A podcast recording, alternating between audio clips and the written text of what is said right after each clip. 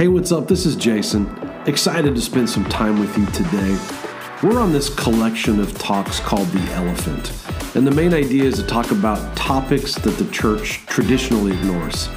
Some of it may be uncomfortable, some of it may be stretching, but I believe it will all be biblically sound and of God, and so important during times like this. Let's jump into the message. I want to welcome everybody who's watching online. We're so thankful that you're here with us today. Those of you that are here in-house in Hendersonville, Tennessee, uh, I'm excited because we're starting this new collection of talks called The Elephant. And what we're doing during this time, during these next couple of weeks, is we're going to talk about issues that churches don't talk about. And we can all ignore the churches don't talk about these subjects, but you talk about these subjects. And so over the next couple of weeks, like, there's going to be some uncomfortable moments, some stretching moments, sometimes where we laugh, and we're going to be, again, talking about topics we normally don't talk about in church. So if you have, like, an irreverent sense of humor that, like, you're the one that tells jokes that are, like, just maybe a little over the line, I'm talking about you, Casey Sasser. If you're you're one of those people, you're going to love this series, The Elephant. This week, we are going to be talking about, are you ready? The subtitle is called The Preacher Only Wants Your Money. The Preacher Only Wants Your Money. That's what we're going to be talking about this week. And already I can feel the tension of some of you guys. Like, I can feel that you got a little bit of perspiration underneath your arms right now. So let me just tell you, John, don't worry. We are not going to pass the offering bucket again. All right? We're not going to do that unless you ask me to. But, like, some of you guys especially are like, I would literally rather hear a sermon about anything. Like, let's talk about circumcision if we have to, just not money. Like, anything but money. That's how badly I don't want to talk about money. Marshall, I'll tell you what that is later. Don't worry about it. Just don't Google it, all right? Let's move on quickly. I want to tell you a story that I heard about this preacher, and he was doing what we all do, is he was starting a capital campaign. And he was starting a capital campaign because he wanted to upgrade their auditorium. And so he had this idea, this, this idea that I know what I'm going to do, and it's going to be great. What I'm going to do is we're going to pass the offering bucket around.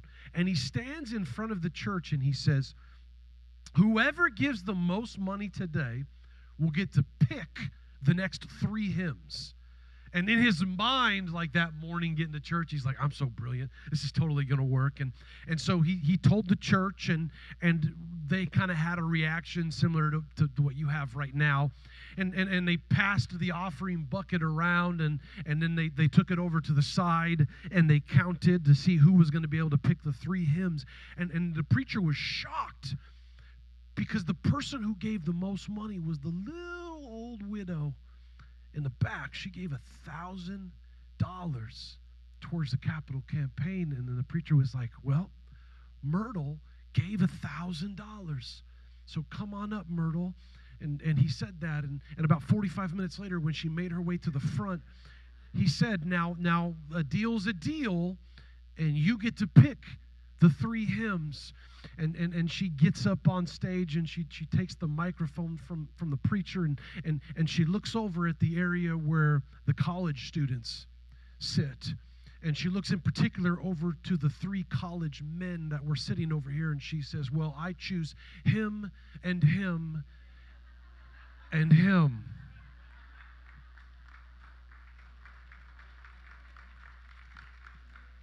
But whatever it takes to raise money for a capital campaign. I want to start by seeing what Jesus said. And I'm going to let Jesus kind of set the table, kind of put the foundation on what we're going to build this message upon, because you don't care what Jason has to say. I want to hear what Jesus said. And the reality is, is that Jesus talked a lot about money. In fact, if you take Scripture and you started to make columns, he actually talks more about money than he does heaven and hell combined. And that's interesting to me. And so I want to hear what Jesus said. So we're going to start off here in the tax collector's gospel, ironic a little bit. And, and I want you to hear what Jesus said. These are words in red in chapter six. We're going to start in verse nineteen. And we have it up on the screen if you need it. And these are the words of Jesus. Do not store up for yourselves treasures on earth where moths and vermin destroy and where thieves break in and steal, but store up for yourself treasures in heaven where moth and vermin do not destroy, where thieves do not break in and steal. And this is important, like circle this one. For where your treasure is, there your heart will be also. And then he goes on to give us some great advice. He says, the eye is the lamp of the body. If your eyes are healthy, your whole body will be full of light. But if your eyes are unhealthy, your whole body will be full of darkness. Now, time out for a second. Now, this is just kind of your view of how you see things. And this is so true. The eye is the lamp, meaning if you look at things through the lens of offense, then everything you see is going to offend you. If you look at the world through the lens of unforgiveness or from a victim mentality, you cannot see things in a healthy reality. And Jesus is saying if you look at things through the lens of materialism, you will never fully understand the kingdom of heaven. Verse twenty-three. But if your eyes are unhealthy, your whole body will be full of darkness.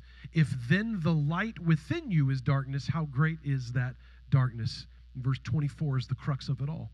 No one can serve two masters. Either you will hate one and love the other, or will be devoted to one and despise the other. And this is the key. Underline this. You cannot serve both God and money. Guess what? Good news. He didn't say you can't have both God and money. He didn't say that you can't, you know, want money or have money or have your money be a result of hard work. Nothing wrong with that. He said you can't serve. And this is the part I want you to understand. God doesn't need your money, but he wants your heart. God doesn't need your money. Centerpoint Church doesn't need your money. I believe that God will continue this church on for generations, whether you give or not. God doesn't need your money, but he wants your heart. And let the words of Jesus echo in this place when he says you cannot serve both God and money. And here it is. God cannot exist in a divided heart. God cannot exist in a divided heart. Here in Western Christianity today, we make up, we give it too much space in your heart for other things besides God. It's it's like a, a place I hate, but it's in the mall, and you go to like Build-A-Bear workshop, right? I hate it because I'm like, dude, I could have got this teddy bear at a yard sale for twenty-five cents, which I know where I'm going to sell it in about three years, but but whatever. We don't need to go to Disney World because I'm goofy. And, and I'm the idiot because I go take you to Build-A-Bear, man, and you're like, you know what? I want my bear to look like this. I want these clothes. I want this. In Western Christianity, we treat God like a Build-A-Bear, and God cannot exist in a divided heart. And God died on the cross through his son Jesus, dying on the cross not to be able to just have a little space in your heart. So where does this idea first start of what we give our money to God? And, and we've got to take it back to what is called the Mosaic law. Now, Mosaic law is just a really fancy term because it was the law that God gave to Moses. So you have the first five books of the Old Testament, Genesis, Exodus, Leviticus, Numbers, Deuteronomy. This is the law. This is the Torah. This is the Pentateuch, all written by Moses. In Leviticus, we find the law called the Mosaic law based upon the author. And that's where we see this idea of God wanting your heart and God wanting you to rely on him. Why do you think the writer of Hebrews says without faith it is impossible to please God? Because, because it's not that God needs you to believe in him for him to be powerful. It's that he wants you to rely on him. He wants you to be his daily bread, not to have a whole loaf in the pantry. And so in Leviticus, we see this right off the bat. Leviticus twenty-seven thirty, part of the Mosaic law. It says a tithe of everything from the land, whether grain from the soil or fruit from the trees, belongs to the Lord. It is holy to the Lord. Did you hear that? Scripture doesn't use that word lightly. It is holy to the Lord. You see, right off the bat in the law, now, now don't don't start going, yeah, but but P J, we're not we're not in the law anymore. Don't don't start that. God established that Jesus said he came to fulfill the law, to complete the law, not to banish it. And, and so right off the bat, God set a rule in place so that you would constantly be aware right on the front end that this comes from God. Go read Matthew, Mark, Luke, and John, and maybe the first chapter of Acts, and you let me know how often they tell you about possessions that Jesus owned or even a place that he lived. He spent his three years of ministry pretty much nomadic. No, I'm not saying you do that. But it's this idea that it was built in to remind people that God is the provider and that I recognize him as first in my life. See, the idea of tithe, and that word really means ten, tenth, giving the first ten percent of it, really shows you, and, and, and when they wanted it to, to remind everybody that you are saying that I believe that all of this comes from God. And I want him to bless my finances. And I believe that I can do more with ninety percent of my money blessed by God than one hundred percent of my money not blessed by God. And so we see this idea of stewardship versus ownership. Stewardship versus ownership. When you start off saying, man, like, this is mine. I've got this. I own this. I have this. Versus stewardship where you say, God, it all belongs to you. It's my job just to steward it for a while. The stewardship goes further than just your finances. The stewardship goes with, this all belongs to you, God. My next breath is determined based upon if you want me to have it. None of this is mine. But then why do we talk about money so much? Probably for the very same reason that when you heard we were talking about money, you got a little uncomfortable. It's the preacher only wants your money. There's like preachers, lawyers, used car salesmen, like they, they just want your money. Let me just tell you a little bit. By the way, if it's your first time here, this is kind of a family talk. It's like an in-house talk. We don't do this all the time. But I just want to lay some things out. My salary, just so you know, is predetermined a year ahead of time in a meeting that I'm not in, and it stays the same for the whole year. So it doesn't matter if you give here or not based upon how much money I make. In fact, if you're watching and you're somewhere that's not here and this isn't your home church, I still want you to tithe. I want you to bring it to the storehouse of the place that's pouring into you, because I, I don't care if you give here or not. I care that you're blessed. And I want every aspect of your life to be blessed. And God will not bless your finances unless he is first. And it's this idea of stewardship versus ownership. Now, I had a sermon prop hidden right here behind the speaker so that you wouldn't see it.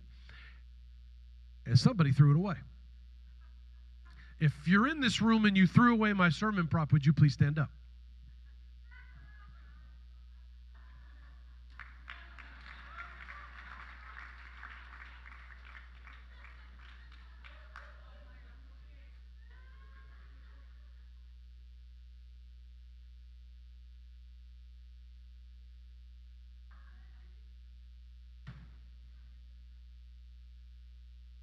Ladies and gentlemen, our newest deacon, Jeremy Deloach.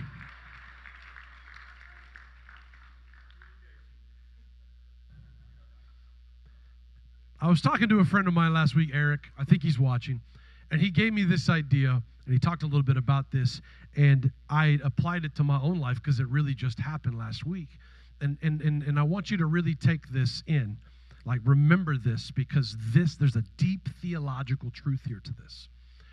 I took my kids last week to a gas station, and I bought them a Slurpee, all right? And it was like a, you know, a big old Slurpee, and I made it for them the only way that a Slurpee is supposed to be, where half is wild cherry and half is blue raspberry. That's the only way. If you do anything else, you're doing it wrong. The Slurpees in heaven will be half wild cherry and half, why are you laughing?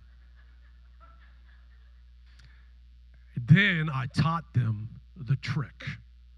Now, you know the trick. You do the trick. You're going to judge me for doing the trick, but here's the trick.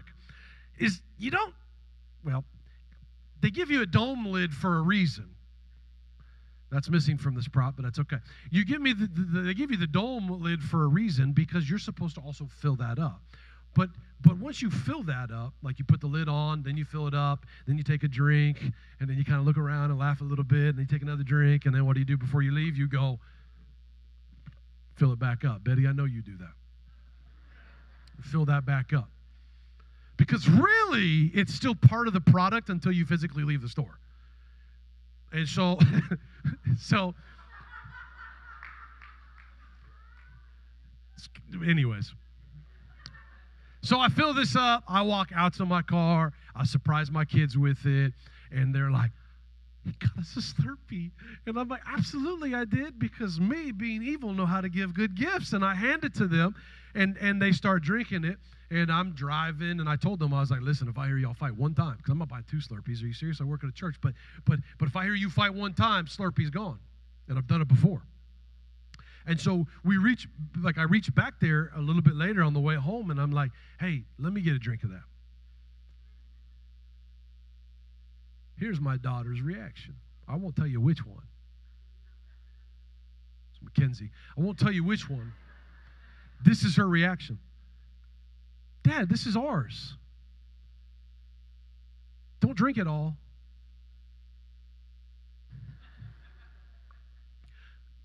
Here's what I did. I gave her the Karen look. You know what I'm talking about. It was one of these. "Are you serious? Don't drink it all?" It's a deep theological truth here. Don't miss this. Stewardship versus ownership. I bought that Slurpee. I took my money. I bought this two thousand six Acura. Paid cash, y'all. I drove you here. I bought that Slurpee. I handed it to you. And now you're going to tell me, "No, no, no, don't drink it all, Dad. This is ours."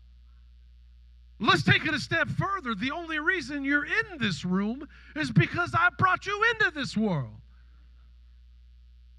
I did one percent of the work. Your mom did ninety-nine percent, but I brought you into this world. I wonder if that's how God feels when he gives us breath, when he gives us life, when he gives us gifts, when he gives us finances, and he says, "I am giving this to you, and I am asking that you remind me on the be remindful of me, mindful of me on the front end, and give back what I have given you." Remember where that comes from. But if I can be honest, man, for the first probably thirty-four years of my life, "Well, God, this is mine." But no. Why do you think it matters that it's first to God? So, so we understand where it came from. Now let's pivot and let's talk about why it needs to be first and the scripture for it. And we go all the way back to Genesis. Right off the bat, we're going to see two brothers, the offspring of Adam and Eve, Cain and Abel. And we're going to see the blueprint as to why God needs to be first. We're in Genesis chapter four, verse one. Adam made love to his wife Eve. Thomas, can I get an amen? And she became pregnant and gave birth. And then you're like, "Oh, I take that back." Sorry, let's, let's move on. She said, "With the help of the Lord, I have brought forth a man." Later, she gave birth to his brother Abel. Now, Abel kept flocks, and Cain worked the soil. So Abel is taking care of the animals, and Cain is down in the soil, working from the ground. Verse three. These next five words are huge. Underline these. Write these down. "In the course of time, Cain brought some of the fruits of the soil as an offering to the Lord." In the course of time, verse four, "And Abel brought some of the fruits." Nope. "And Abel also brought an offering, fat portions from some of the firstborn of his flock." Underline that word, firstborn. This is huge. Don't miss this. "The Lord looked on fav- favor on Abel and his offering, but on Cain and his offering, he did not look on favor. with favor. So Cain was very angry and his face was downcast. What you're about to see is you're about to see the destruction of Cain. And it starts with this. Now, when you read things in the Bible, it's you, you can't look at it through the lens of twenty twenty-one. Because at this time, the world was based upon agriculture. So everything you look at, base it upon agriculture. The King James actually says, in the process of time, Cain brought some of the fruits. So there's three different ways you can take this portion of Scripture. The first way is this, is that Cain brought God something from the ground, and Abel brought him a ribeye. So God is clearly in the business of us eating ribeyes because, because Cain brought him like tofu and something vegan and a little spring salad over here. And God's like, nope, don't accept that sacrifice. Bring the A one. That's not true at all, I don't think. But the reality is there's two different ways to translate this. And historians kind of fall in a couple different categories. And I personally actually fall into both. There was either a defect to what he brought or there was a defect to Cain. Because remember, God is holy. And so if you come to him with a defect in your heart, a divided heart, something wrong with you, you can't be in the presence of God at this time. It was long before Jesus. But where I fall in is it's actually both. I think there was a defect in Cain, and because there was a defect in Cain, there was a defect in the offering that he brought. And here's why. God rejects the offering. Remember, I told you that it's agriculturally. So in the process of time, in Hebrew, it's literally translated at the end of days. With an agricultural society, it actually means at the end of the harvest. So Cain brings him what's left over when he knows he has enough to get through. And here are the crops that are left over from my harvest. This is what I'm going to bring to you, God. Now, we don't actually know what it looks like when God accepts a sacrifice and when he doesn't. Most likely, it would burn. Like, that's how you would know that he accepted it. But Abel brought it to him first. See, the point isn't the money, and the point isn't even necessarily obedience. The point is the heart. And the heart is saying, here it is, and I trust, God, that you will provide the rest. I recognize you. Now, I take this personally and actually expand it further than just my finances. So the very first bill that my family and I pays at the beginning of the month is to this church. That's the first thing. I was super, super convicted on this about five years ago when I didn't faithfully give because I would see my cable bill come in every month, and I would pay more to the cable bill than I did to the church. And if the preacher, like, made me feel bad enough, I might throw a twenty in there begrudgingly and thought, well, we're eating at home today. And and and really what it is is, is it's a um, it's a tip. It's not a tithe. It's just like when you go to, to, to eat and you're like, I got good service. I'm pretty happy with you, so here's a little something for you. And when, when I don't have good service, when I'm not super happy, you're not really going to get anything. And it's this idea. And, and, and, and why do I think that your tithe should go to the local church? Whatever church it is that's feeding you spiritually, if you're here and you're just visiting from out of town and you have a different church you go to, that's the church. Why? Because I think that the ground zero for the Great Commission is the local church. I think that most people, the, the statistics show that over, over eighty percent of people that make a decision for God do so within the context of a church service. And spiritual growth happens when you're plugged into a church. Could you be saved without going to church? one hundred percent. But I don't think you can grow, and I don't think that you can give back to the people and be used by God to the maximum capacity if you're not plugged into a local church. What's the difference between a tithe and an offering? Why do we say tithes and offering? Because an offering is something in addition. The tithe is the minimum. The offering is what you bring in addition. So if you have a nonprofit, if you have something that you support, if you have a missionary family overseas, those are your offerings. Those are in addition. We're going to pivot now because I think we've hammered the point home. God takes it serious. God can't live in a divided heart, and it needs to be first because the whole point of it is, is to us to rely on him. So let's pivot, and I want us to understand what a legacy looks like versus what a legend looks like.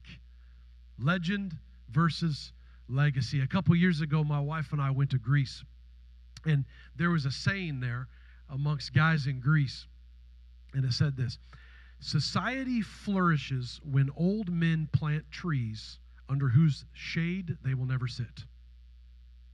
Society flourishes when old men plant trees under whose shade they will never sit. It's this idea of, you're going to die. You are. The latest statistics came out, and it said that ten out of ten people die. Now, there's a couple guys in the Old Testament that mess up those statistics, but we're rounding up. Death runs in your family. Danielle, you're going to use that later. I know you are. But the reality is, is that when you leave, one of two things is going to happen. You're going to have a legend, which is stories about you, or you're going to leave a legacy, which is stories about what did you do to impact people for the kingdom of heaven. And I want you to hear about Joshua. Joshua, one of the greatest men of the Old Testament. Joshua, who literally prayed for the sun to stand still. Joshua, who said, as for me and my house, we will serve the Lord. I just assume that he did that as he said that. One of the greatest leaders in the history of the church. But they missed something. They missed something. This is a portion of Scripture that breaks my heart. This is a portion of Scripture that actually makes me mad. And I want you to hear this. It's in Judges chapter two, verse ten. So Joshua dies at one hundred ten years old, Gerald. He dies at one hundred ten years old. And as he's about to die, he talks. And he does what people who are one hundred ten years old do. He talks for a long time. They've probably all heard this story before. Forgive me. But listen to the next verse after he addresses them, after he reminds them of all the things God has done. Here we are, chapter ten, or chapter two, verse ten. After that, whole generation had been gathered to their ancestors. Another generation grew up that knew neither the Lord nor what he had done for Israel. Then the Israelites did evil in the eyes of the Lord and served the Baals. They forsook the Lord, the God of their ancestors who had brought them out of Egypt. They followed and worshiped various gods and people around them. They aroused the Lord's anger because they forsook him and served the Baals and the Ashtoreths. In his anger against Israel, the Lord gave them into the hands of the raiders who plundered them. He sold them into the hands of their enemies all around, whom they were no longer able to resist. And this is the part, my gosh, you don't want this for your children. Whenever Israel went out to fight, the hand of the Lord was against them to defeat them, just as he had sworn to them, and they were in great distress. This shows us that we are always one generation away from them not knowing the Lord. So, why does that matter?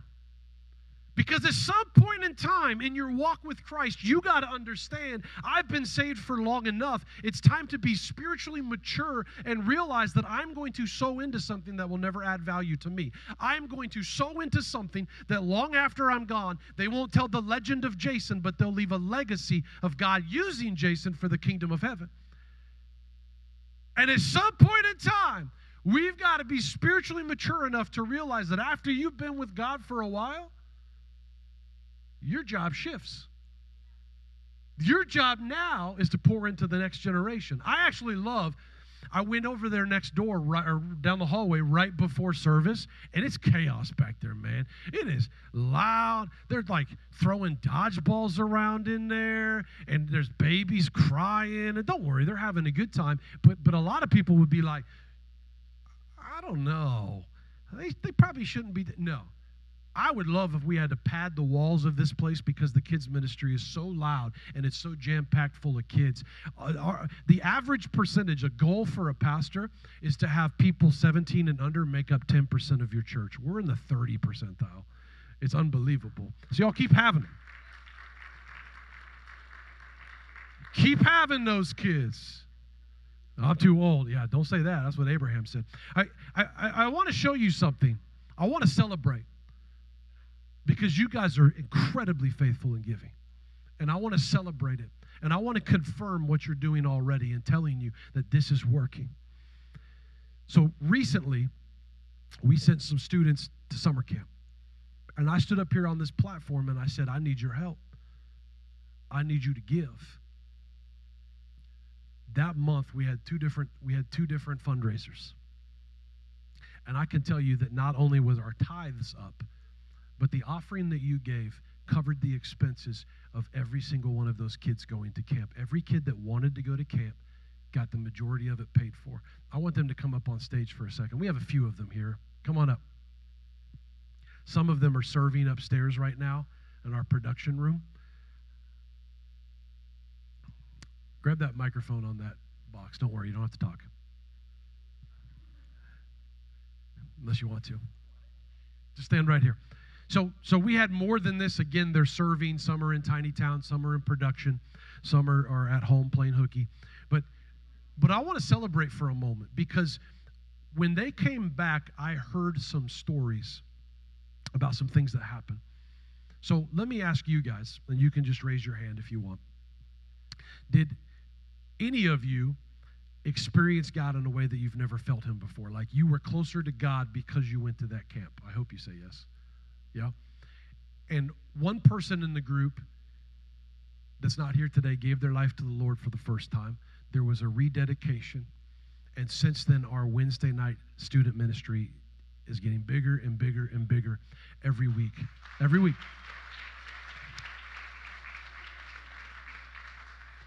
Now, here's what I want you to know, is that I believe that if you gave money to that camp, if you gave money for the scholarship for these kids, everything they do for the kingdom of heaven for however long they live, you get a piece of that inheritance. If the Bible is true, then you get a piece of that. It's the greatest four oh one k of all time, because after you're done, you've sown into this. I actually love Peter talks about the church being living stones connected to the saints.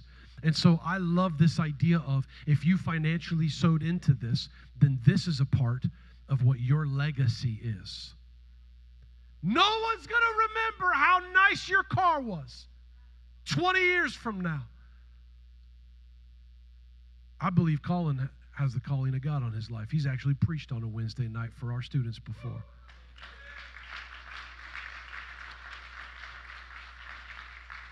Have you ever heard Tristan sing before? Raise your hand if she's led you in worship. My goodness. Danielle has the gift of hospitality. Hospitality doesn't just mean when you welcome people into your home. It means that they feel comfortable when they're around you. She has such empathy and loves on people. And she, she single-handedly brings new people every single week to our Wednesday night ministry. Over and over and over again, the Great Commission goes through you. You actually bring more people to this church than most of they do. Than most of, most of them do.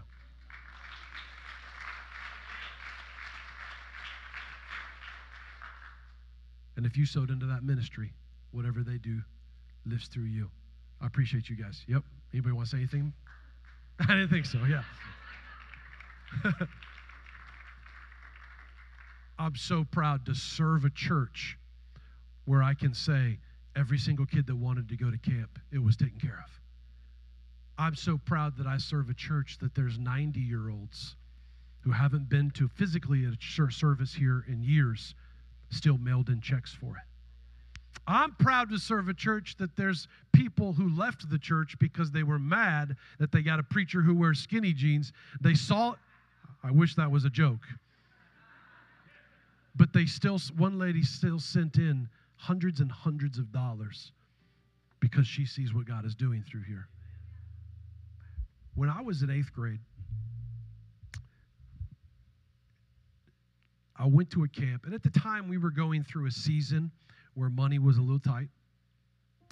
And I remember going to my pastor and telling him, man, we, we can really only, my youth pastor, we can really only come up with about half of the money to go to camp. And he said, Jason, I got you. There's some people in the church that have specifically given money to help kids that want to go to camp. And so I went. And I was in eighth grade, and it was this camp with about three hundred middle schoolers, and there was this little Asian guy preaching that no one had ever heard of named Francis Chan, and he was speaking at this camp, and I gave my life to the Lord. Here's the best part. I have no idea who in the church gave that money, and they have no idea what their money, which student it went towards. We've never met. But what's that going to look like when they get to heaven and God says, hey, you remember that two hundred dollars you gave, that insignificant amount that you gave years and years ago? You gave that. That person got saved at that camp, and now generations of his family are going to know the Lord. And now for a living, he stands in front of people and tells that story of how generosity changed generations. Then imagine what that's going to look like for them when they get to heaven and they start seeing all of the returns of the money they gave trickling in as their inheritance grows and grows and grows until Jesus comes back.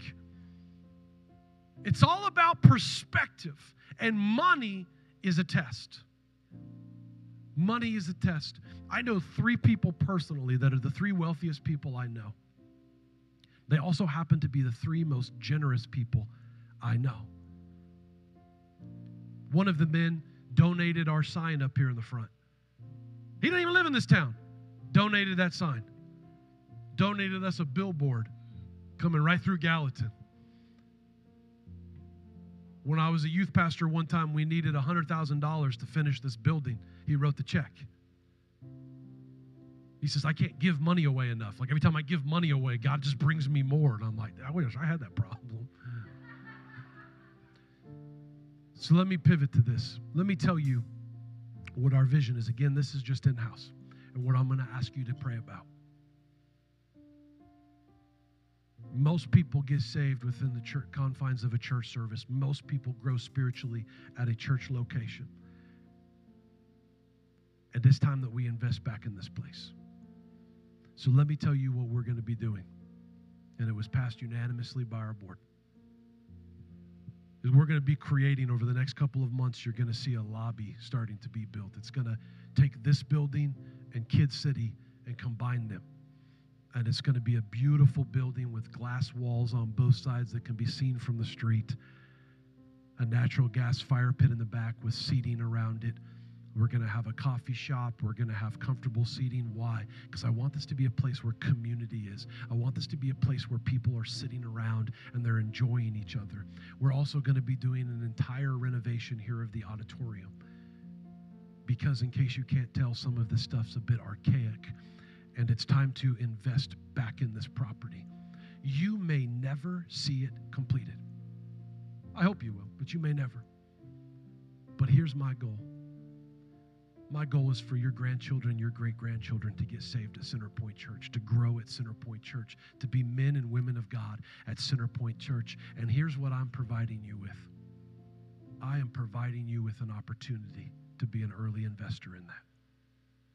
Because the earlier that you invest, the more dividends it pays as it grows. Centerpoint Church is a growth stock. I don't know if you can tell. It's growing and growing and growing. God keeps bringing men and women here and kids here. So what we're doing is this. We're starting a ninety-day generosity journey. And here it is.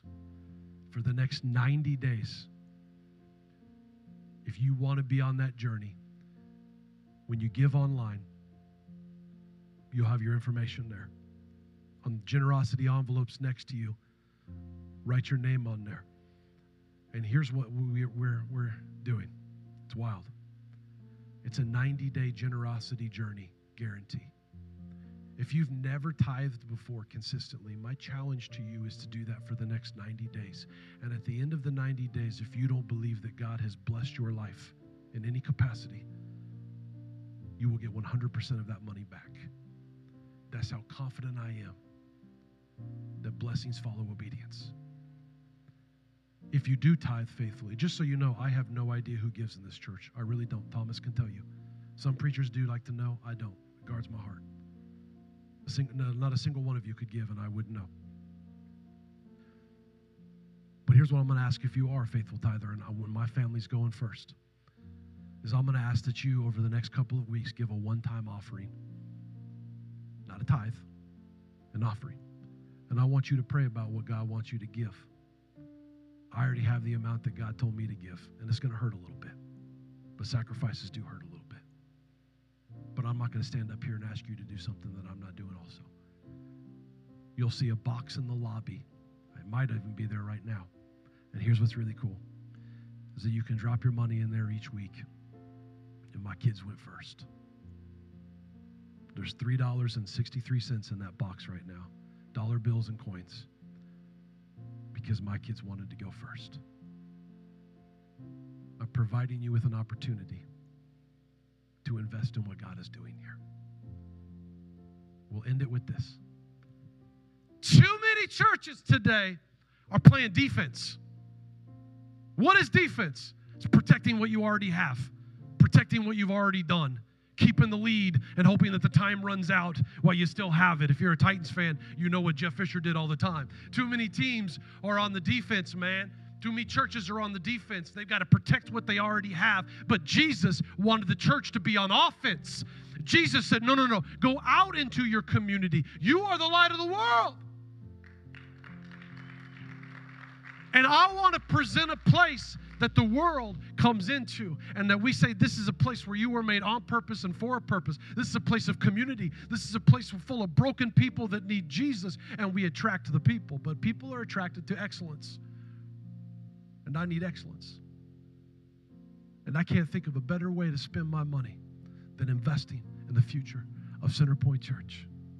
We've given a lot as a family to invest in this place, and I would do it again in a heartbeat. I'd give twice as much if I could.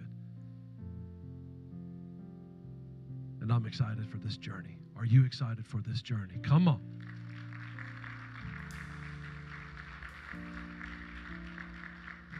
It's called a legacy fund. So if you put anything in that offering envelope, and it's an offering, not a tithe, put legacy fund. If you give online, there's a drop down that says legacy fund. Sow into what God is doing. And let's walk on this ninety-day generosity journey together. You have nothing to lose. I will give all your money back. You have nothing to lose, but we have eternity to gain for this community. Let's pray. Lord, I thank you that you set the example that you gave. You gave the life of your son, and you gave till it hurt. And I echo the words of, that you gave Malachi, where you say, test me on this, and the floodgates of heaven of my favor will pour upon you. I pray that, God. I pray blessings upon everyone here. I thank you, Lord, that even during the seasons where I was an owner and not a steward, God, that you still pursued me. And what Tom said is you you love me just the way I was, but but you love me too much to keep me that way. And, and, and God, I just pray that as we enter this season, Lord, that you will speak to us in a way that we've never heard before, God. I pray that amongst all of the people right now, prayer requests have been flooding in the last five days. People with anxiety and, and hurt, confusion and loss. I pray that they lean into you. And your word says you'll lean into them, God. For generations and generations, may we declare your name. May we declare your name, God. I love you. I praise you. And I would do anything for you. And all God's people said. Amen. We really enjoyed spending some time with you today. If this message impacted you in any way, let us know. We want to hear your story. You can contact us at centerpointtn dot com. We can't wait to hear from you.